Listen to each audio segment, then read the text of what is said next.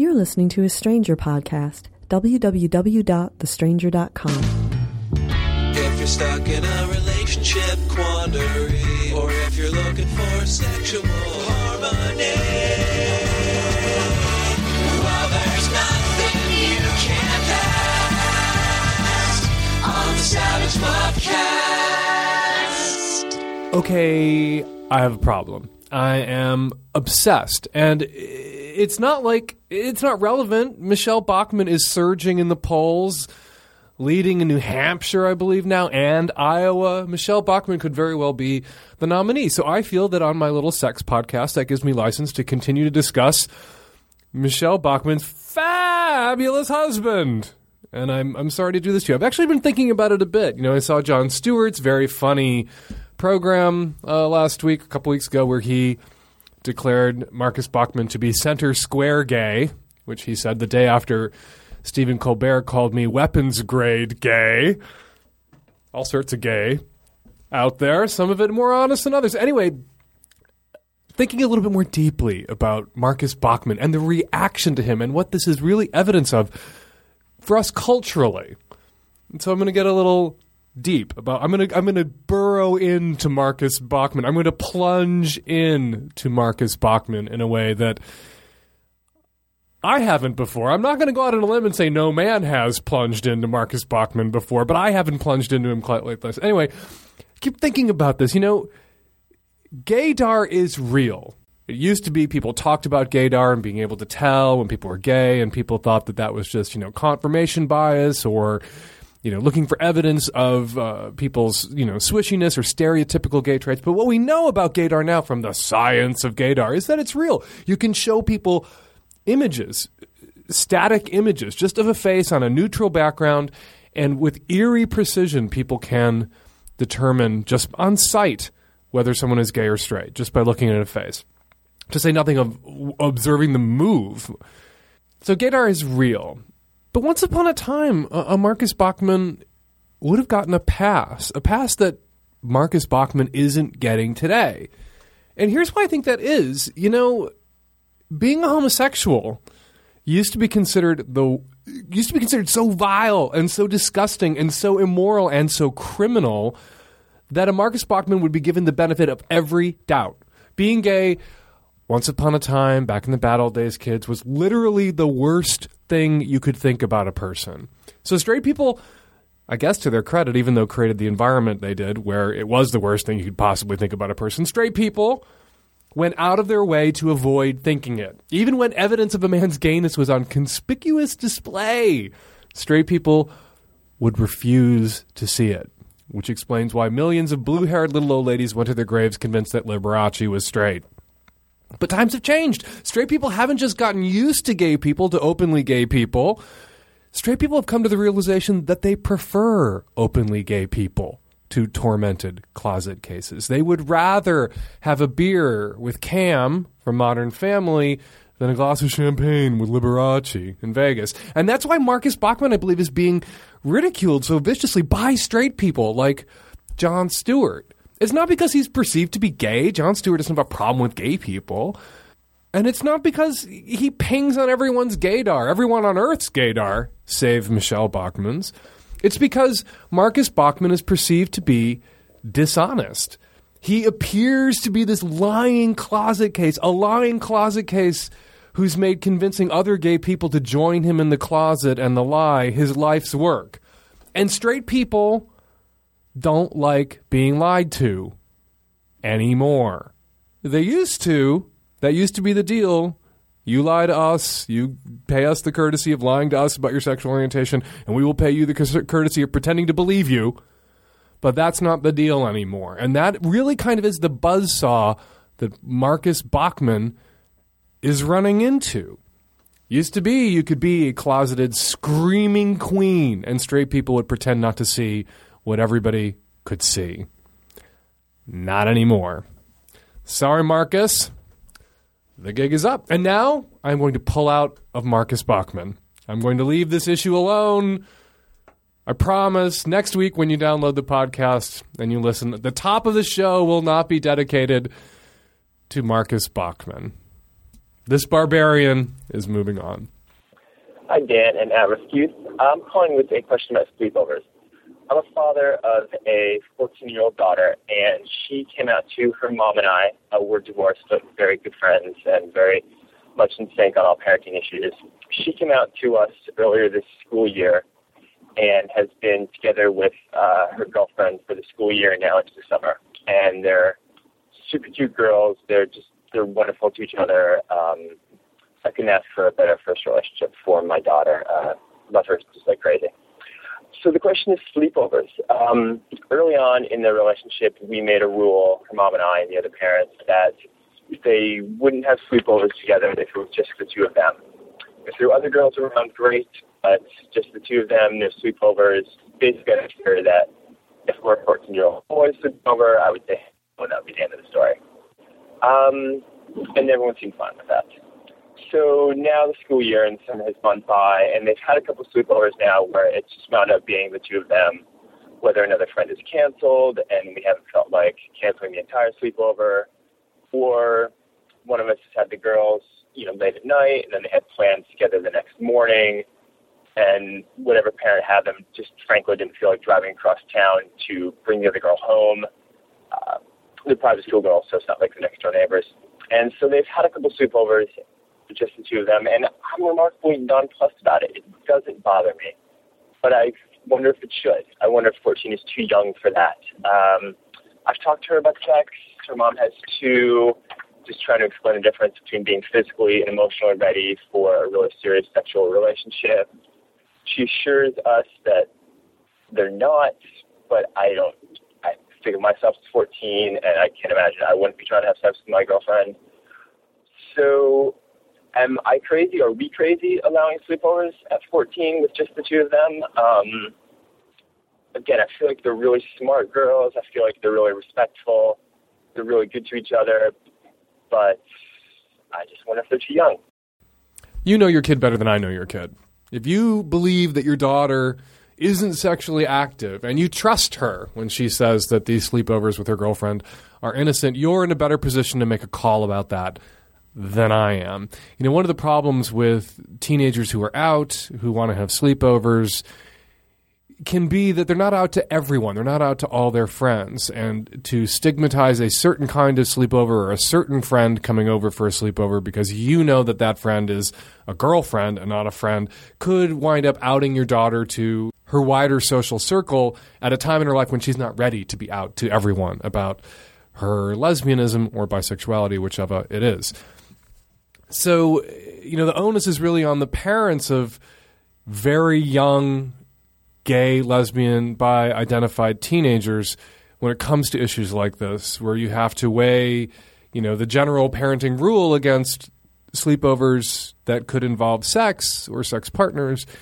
Uh, and respecting your daughter's right at this stage uh, of her coming out process to not want to be out or outed to everybody which is why again you don't want to stigmatize you know a certain person coming over for a sleepover because you could not only then out your daughter to all of her friends at a time when she's not ready but out your daughter's girlfriend to all of her friends uh, and potentially her parents as well if her parents aren't uh, as down with the lesbianism thing as your daughter's parents are.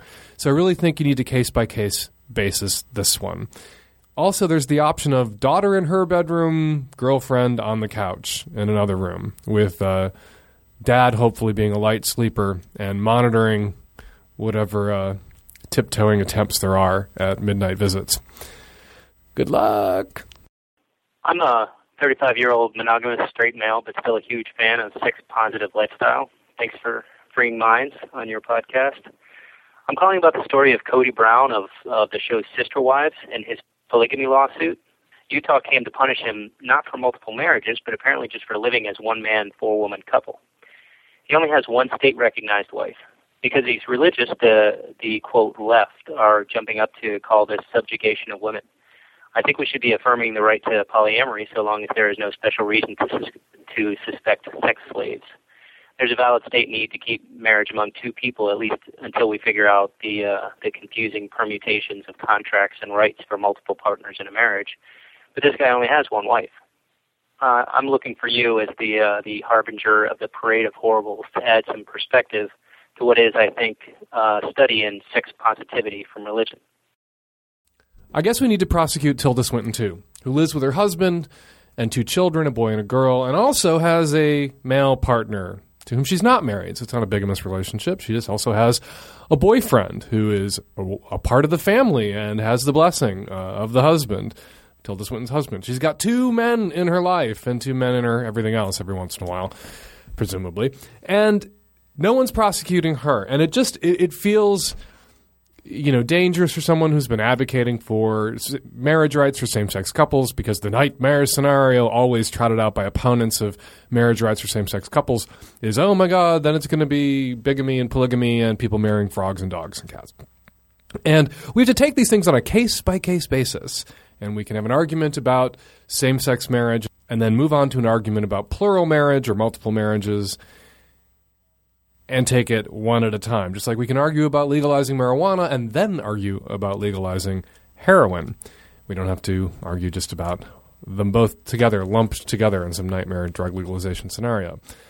That said, I don't think this guy should be prosecuted. He's married to one woman. He hasn't married two women. He's got three extra women in his life that he calls wives. He can call them anything he wants. He can call them toasters. They're not wives, and he hasn't married them and they should be free to live however it is they want to live. The problem with a lot of bigamous, fundamentalist Mormon communities is that they are sort of the ritual enslavement slash brainwashing of teenage girls who uh, don't really have a free choice about entering into these marriages, as we've seen with some of the prosecutions, uh, rightly so, of men who've married very young women who were gifted to them by their fathers, basically. And that ain't right. But if a consenting adults want to enter into this kind of relationship, I believe that they should have that right. And this prosecution is completely ridiculous, and I don't think it's going to ultimately go anywhere. And while I'm generally pro freedom, there is kind of a liberal argument to be made against polygamy. And there was a great article earlier this year in May 2011 in the Walrus, walrusmagazine.com, by Elizabeth Abbott called To the Exclusion of All Others in a Liberal Society Is Polygamy Still Intolerable? And I would encourage folks to give that a read. Hi, Dan. Um, I'm a 22 year old straight girl, and I've been dating my boyfriend for about three years now. Um, we've been living about three hours apart for the majority of the relationship, and um, up until I got back from a semester abroad in May, everything was great. But um, all of a sudden when I got back, I just I had this huge surge of independence there, and I just had this urge to be single again. Um, I've when I go out at night, I've made out with a lot of other guys, and um, as much as I know this is wrong um, because we are in a monogamous relationship, I don't really want to stop, and um, I know it's not fair to him, so I kind of want to end it problem is that he is going into surgery next week, which he is already incredibly um, depressed about. It's not going to be a really serious surgery, but he's going to be laid up for about three weeks. And uh, he's also going through some other really serious personal shit. So I feel like this breakup would really just put him over the edge. Um, also, this would really blindside him. I don't think he has any idea that I feel this way. Um, if I wait a month or two for him to recover, I'm afraid that I might cheat again between then and now. Um, yeah, so bad timing. I would really appreciate your advice. It is a truth universally acknowledged that Newt Gingrich is a piece of fucking shit for serving his first wife with divorce papers when she was in a recovery room uh, for a cancer operation. So I think we can extend that universal truth to cover you and your situation.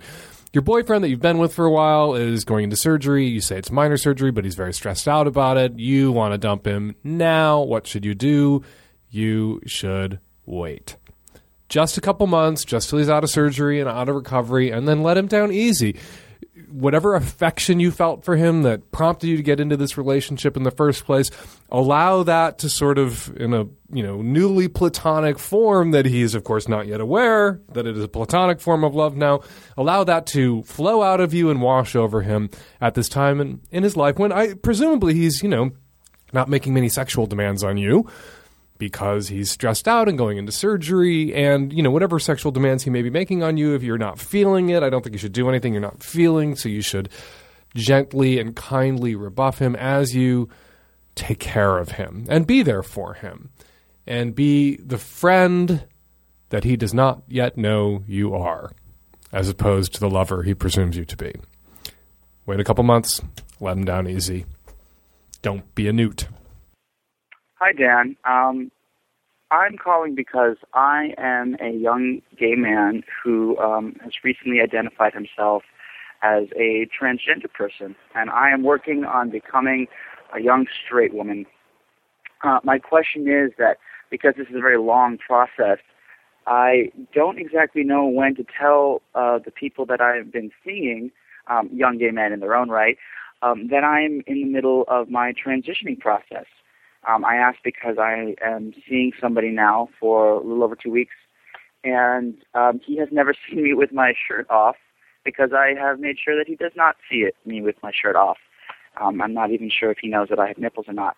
Uh, the point being that I can't keep going on hiding from this, but I feel like I don't want to deceive uh, my partners.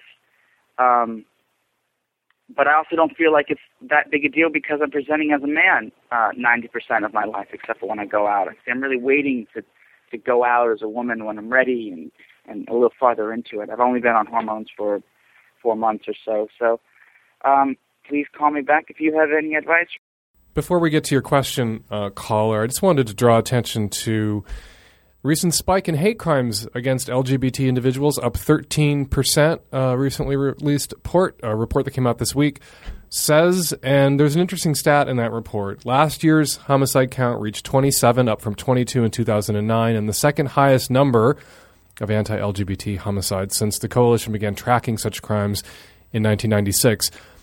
Uh, the report in the LA Times goes on of those killed, the data show 70% were minorities and 44%, almost half, the LGBT people who were murdered last year uh, because of their sexual identity, uh, were transgender women.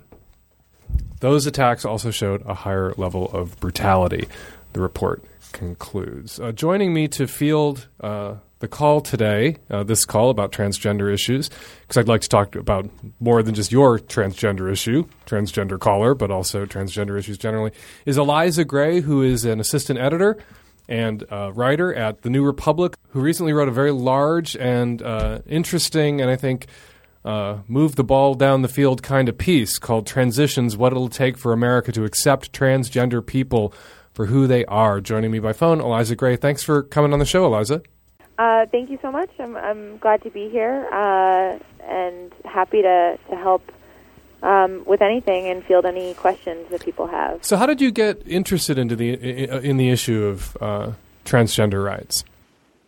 Well, I started out. I was interested in writing about um, women who or uh, men who transition to, to to women and learn to speak um, like women. Uh, there's a clinic at, at GW in Washington that does this kind of speech therapy, and I thought it was really interesting. And then I met um, a woman who was doing the, the speech training um, named Caroline Temmerman, who's the subject of my story. And she brought me with her to Maryland for a day on Valentine's Day this year um, for uh, protests for uh, transgender rights for, the, for a bill that was uh, being considered in Maryland, which eventually did not pass. But I got to know her and really felt after spending the day with her that this was an issue that was really important and that a lot of progressive people that I knew and worked with um, really hadn't thought about this issue or, or cared about it and didn't really understand how much discrimination transgender people face. And I felt that they needed to be introduced to the issue and think that it was as important as, as I think it is. So, how bad is it? I think it's pretty bad. Um, you know, I think beyond just the violence, I mean, you mentioned hate crimes just now. Um, the activists that I talk to in um, places like New York say that uh, a transgender person is murdered every month by their count. Um, and this is reports from a couple of different people. So it's very common. And, um, and also, you know, in terms of discrimination that transgender people face in the workplace, in school, with bullying, um, I think it was the most recent study from um, the Gay and Lesbian Task Force showed that you know a quarter of, of the respondents had been fired from their jobs. They, they said because of their transgender status. Um, and homelessness is a huge problem in the transgender community, um, m- mostly because transgender people have a really hard time, I think, getting employed. They often get evicted from their homes. Um, so there's a lot, there really is a lot of discrimination against transgender people, and um, I think you know, the, beyond beyond that, for the people who do really well and don't lose their jobs, you know, they lose friends, they lose family members. Um, I know that's also probably true in the gay community as well, but I think for transgender people, it's you know even more pronounced. So what, what Um, is it? What is it about this kind of uh, transgenderism that, that flips so many people out, including you know some gay and lesbian people I've known are are flipped out by it. Well, I think that um, it. I think that there's maybe a, a feeling um, that it's strange. It still very much has an ick factor um, surrounding it. Um, maybe because it seems like um, such a, a monumental um, change and, and we really do hold on to gender norms you know very very dearly in this country i mean i think even if you look at the gay rights movement you know they've marriage has been kind of the premier um, issue that they've rallied around at least sort of on the national a- advocacy level which is great and it's a it's a really important issue um, but it's a very sort of gender normative focus it's like they're you're focusing on something that's really about you know gender roles. And so I think that even in the gay community, um, you know, a, a strict adherence to gender roles seems to be um, something that's really important. to But but that said, I do want, I will concede that the, you know there are a lot of gay people out there who are obsessed with gender norms. You see it in personal ads with you know no femmes, and you see it you know with women who are attracted to butch women who feel ashamed because their relatives want to know if they're lesbians. How come they're not with real women? Why are they with these fake men? And you do see this sort of gender norm self consciousness and sometimes hang ups in the gay community. I just don't think they're attached to the marriage movement necessarily. Yeah, I guess my my purpose um, in sort of thinking about it in the marriage context is that you see a lot of uh, Andrew Sullivan did a piece for us um, on kind of the death of gay culture many years ago, which talked about this idea that you know you have you know a lesbian couple that lives in Provincetown and has their you know their kids and their 2.5 cars and their lawyer jobs and are, are sort of there was this this moment in which the gay community and this isn't a bad thing at all but it's sort of saying we're going to we do things every everything we do is just the way you do it. It's just that we happen to be attracted to someone who is of this of our same gender. Um, that's the only difference. Where and that's fine and it's true and it's not a it's it's a good um, thought, um, and there's nothing wrong with that. It's just that for transgender people, you know, that they can't. That's not the case for them. It is there is a different. Um, you know, they are challenging these norms in a really serious way, and I think it's hard for a lot of people to embrace in both the gay and straight community. Well, I think it's worse in the straight community. Let's not bog down in the gay community. Um, there are certainly people with gender hangups in the gay community, but the violence seems to come, and, the discrimination and psychosis seems to emanate from straight land. What is it about transgenderism that so threatens so many heterosexuals and so many straight people and the society and our culture? Why is it so destabilizing? And and why is there this desire to punish uh, up up to you know assault and, and do violence and murder people who who break these gender norms, shatter them? I mean, honestly, I think in the case of heterosexual men, there's um, some like some deep sort of um, maybe sexual hangups that they have. I mean, I talked to one transgender woman who's really gorgeous, beautiful woman, and says that a lot of times she'll hear fights break out amongst men who one of them finds her very attractive and maybe flirts with her a little, and another man saying, "Oh, well, you know that that's actually I, I think that's really a man," which is of course not accurate in the transgender community to, to say that anyone is really. I mean, they are the gender that they that they present themselves as, but I think that there's some kind of self-conscious, you know, fears about their own sexuality there. I think another thing that might be contributing to it is this strange sort of social conservative idea that if there's a group of people who are living in a way that is different from the way that that you might live, that they're somehow going to impose that, um, like you know, on you, which I think is a ridiculous idea. Um, like you saw it with when J. Crew. I don't know if you saw this. J. Crew ran an ad with um, a little boy with pink toenails, and this wasn't a transgender issue at all. It was a little boy with pink toenails. Um, play, whose mom was playing with him and painted his toenails, Mom was and the playing with him. right wing freaked Right. out like we were trying to that, that somehow J. Crew was trying to castrate every American child. Right, or or the idea that J. Crew is trying to say that gender norms, you know, I, I think on Fox News the way they described it is this is hostile to, to gender norms. They're trying to break it all apart.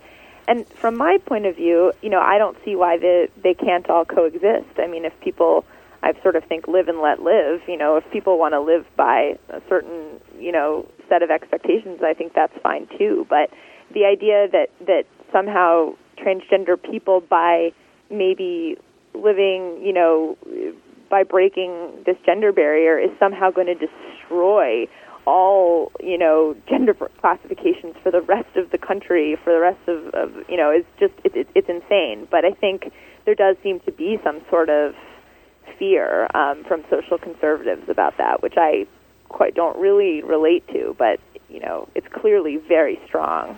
And uh, so, you know, the New Republic is a magazine about politics. What's the political solution here? What, what, what are you? What needs to change politically to ben, to protect uh, transgender people uh, from the discrimination that they face? Besides, you know, a trans inclusive ENDA. Besides, even uh, marriage equality, because there's cases where people who are transgendered aren't allowed to legally marry anybody, uh, as we've seen in Texas. One of the goals uh, for the movement, the LGBT movement, is a trans inclusive ENDA because trans people face disproportionate workplace discrimination uh, in our community. But what else needs to happen that's really going to change the culture? Well, I mean, I think politically, um, in terms of if, if you're actually talking about legislation, I think um, you know trans inclusive ENDA is obviously. I mean, ENDA's been really tough to pass, um, and even trans inclusive or non-trans inclusive. Um, I think at the state level, there's a lot of of encouraging stuff going um, going along in the states. I think there's about to be 15 states. Um, I think Connecticut is still has not passed their sort of gender um, identity protections bill, um, and I, you know, I think I'd like to see it happen in more states. Um, you know, a law that's passed that does protect uh, people from gender identity discrimination. Um, but I actually think, I mean, that the real change that needs to happen is sort of a cultural shift. Um, you know, more transgender people need to become known to Americans, you know, in the workplace and you know in their lives and in their communities, and they are there. Um, they just need to be, you know, embraced to a greater degree by the community. Um, and I think one way. But are you saying are you saying they're there but they can pass, and so a lot of people aren't aware that they're there? A lot of people don't know they know a transgender person. I think that's part part of it. I think there are people who don't know that they know a transgender person. I also think there are transgender people who are afraid to self-identify because of how The violence, Really the discrimination, what they'd be that it is. right. Yeah, and so even if they're transgender and they're passing, or if they're transgender and they just haven't gone through a transition because it's a really scary prospect, I mean, I think that that makes it a lot more difficult. I also think right now, you know, transgender people um, are often, you know, I like I, I met so many wonderful transgender people. Many of them, though, um, have done really been really successful in transgender ad- advocacy and things that are sort of outside of you know what I'd like to see is is more transgender people that I know that are journalists, lawyers, doctors, um, just that are that are out and talking and showing you know people that that there's really nothing about this that should cause them any concern or worry or confusion. I think I really think the majority of Americans, really the vast vast vast majority, if they got to know a transgender person, they would really not be worried or confused or afraid about it. Is that they are there's nothing. I guess there's just absolutely nothing to be um, I don't know, concerned about here. I mean, it's a wonderful group of people, just like any other group. Um, so I think, you know, actually, if if you could see better uh, transgender representation on television and in movies, I think that would be great. A lot of times you see transgender people on, you know, television playing, you know, playing a character that is maybe you know known for just being transgender and that's what the character is about. But wouldn't it be great if on a show like i don't know grey's anatomy or something you could have a transgender doctor and have a lot of and have the storyline not be about the fact that they were transgender but just be about them and and have the tra- their transgender status be secondary? And i think that's one thing that would get people a lot further um. I think Oprah's done a lot of really great things actually for transgender people by having Chaz Bono come on and um, you know, one person I talked to who's from Alabama was saying that her mother was really able to accept that she was transgender because she was able to talk to the ladies at church about what they'd seen on Oprah that week. so I think there there's a lot of cultural education that can happen that would be good. Okay, speaking of trans people and being out, let's quickly uh, dispatch with this caller who is transitioning and not out to her boyfriend. Her boyfriend, who right now assumes that he's with a gay guy, who's taking hormones, who's four months into taking hormones, can't get naked in front of her boyfriend because her boyfriend doesn't know that she's a she. What do you think? Okay. as, as, so as America's perhaps you know highest profile transgender advocate right now, on the basis of this really moving and very long article in the New Republic, what what's your advice uh, for this woman? my advice is that honesty is a good is a is a good thing, um, and I think that I think that transgender people shouldn't at all feel like they should have to field questions about, um, you know, their genitalia or anything like that from coworkers or strangers. I mean, that I think, you know, is not is should not be allowed. But I think that in the context of, you know, being with a partner, I think that's really the place where actually um, one's gender status is important because it is about sexuality. And if this person is with a gay man now, you know, the the person that they're with may may actually be totally fine with, you know, um, exploring a potential heterosexual relationship with this person um, as as she becomes a woman. Do you Um, think? Do you think? Do you think the caller is doing something wrong? I don't think the caller is doing anything wrong. I no, do. I mean, I I do. I think the caller is doing something wrong. If this is a one night stand, I don't think she has any obligation to disclose uh, because there's no implicit promise about a future potential together. You know, the relationship isn't predicated on, you know, we're dating and therefore it's open ended. You know, if you're dating and it's open ended and in the very near future, you're going to start presenting as a different gender or living as a different gender, that's information that the person you're dating has a right to. And withholding Yes. it is an act of deceit. Yes, yeah. I I guess I sort of amend my statement. I do agree that it, it that this person should be honest because as I, as you say, I mean, I, I guess I just want to say I can understand where this person's coming from. and I can under, I can understand. I can totally. I can nervous. empathize about the fear. It's the same fear that like let me. You know, when I was coming out, I didn't tell everybody all at once. I was cagey about who I was going to tell because because of the risk. But I think maybe this uh, woman doesn't realize that the risk that you're running here is that you know a lot of times transgender people who no fault of their own disclosure about being transgendered should not elicit a violent response. But it's that moment of disclosure or realization on the, someone else's part that can elicit a violent response. So it's not just that this is deceitful it's also risky.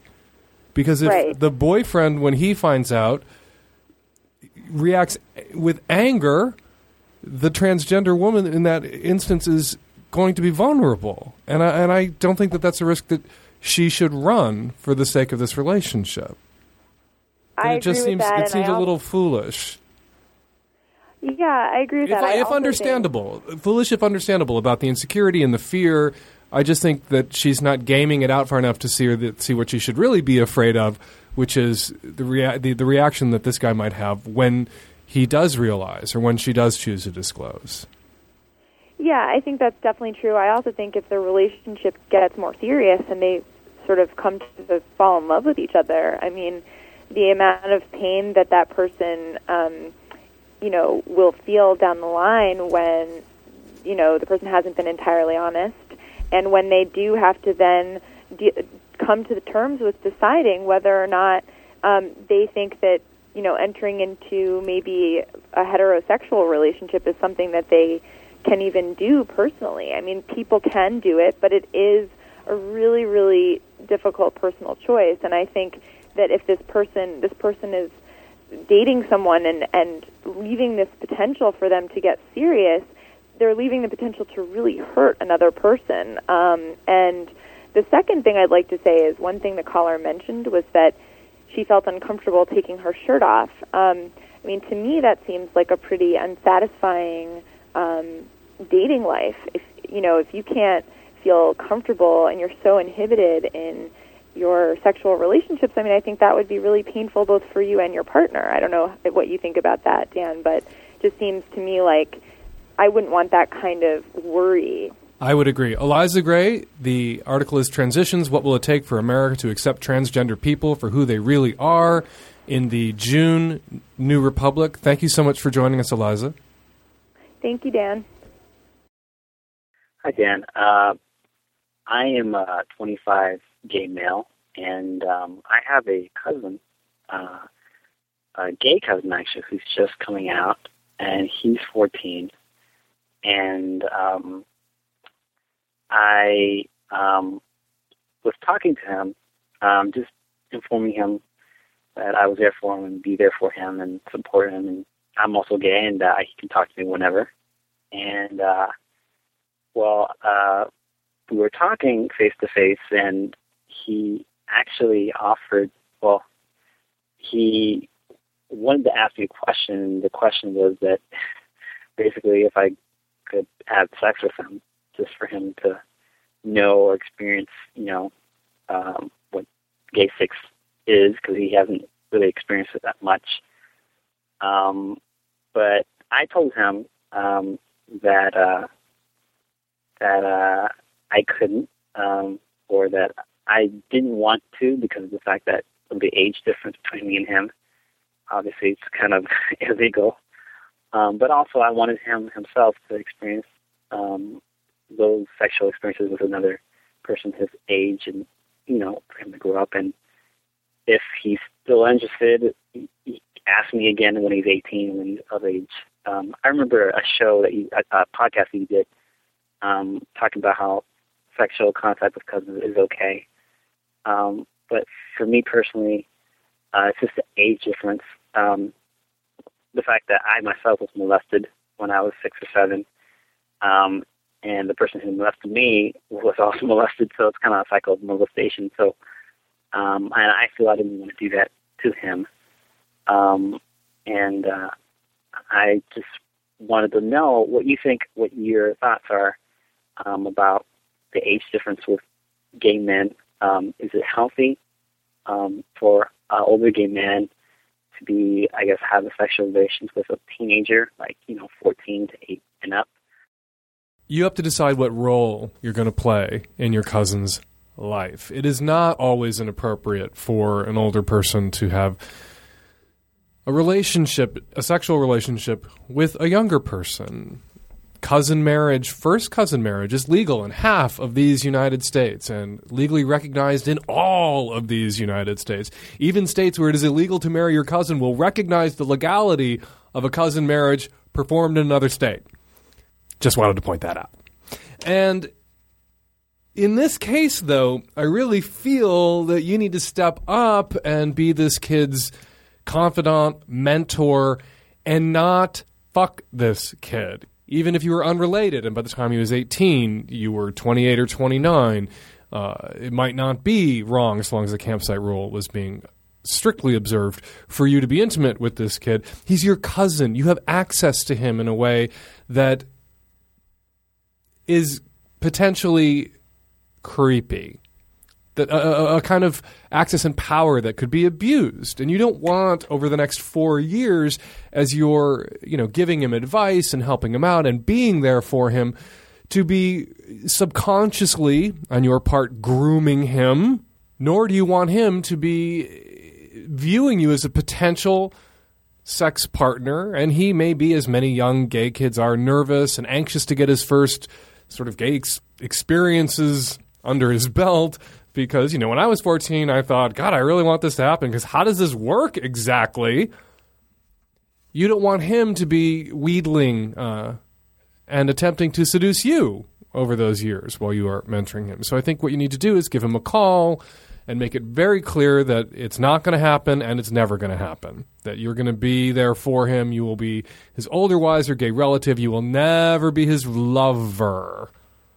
And you will never marry him in those states where gay cousin marriage is legal, if not legally recognized, and the rest of them.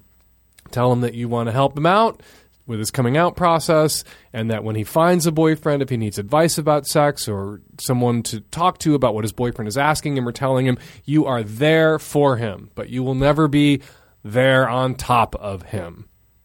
You have to pick a role, and uh, I think the role you're having thrust upon you is a role with no thrusting into him ever.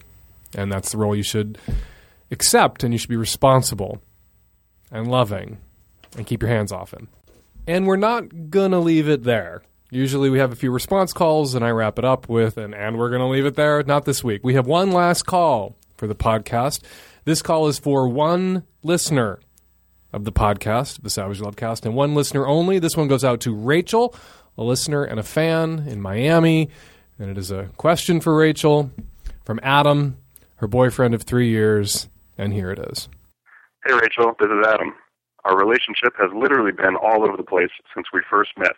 We sparked things up in Australia and then continued our courtship in LA, South Carolina, and now Miami. Through all the place changes, though, I've found that you remain remarkably the same. You're always funny, intelligent, warm, alarmingly kind, and of course, ridiculously beautiful. I love your ability to imitate all manner of animals, your expert nonverbal communication skills, and the way you make me smile just by glancing over your shoulder at me. There was no one I'd rather spend the rest of my life with, and I promise we'll never stop having adventures or watching Jeopardy every chance we get. So what do you say? Will you marry me? All right, there you go, Rachel. Normally, there's only one person who's interested in the answer, but in this case, we are all interested in what your answer is going to be, Rachel. Please give us a buzz 206 201 2720. That's the number here at the podcast. For everybody else, if you have a question or a comment for a future show, give us a call. For Rachel, we need an answer 206 201 2720. I blog every day at slog.thestranger.com, and you can get the Savage Love app for iPhone and Android out there on the interwebs. App for iPhone at the iPhone store, and the Android app is at the Android store, where it is fa-ha-ree, unlike the iPhone app, which costs $8 zillion. 206 201 2720. Give us a buzz. Me and the tech savvy at risk youth and Rachel. We'll be back at you next week with another installment of the Savage Lovecast. Thanks for downloading.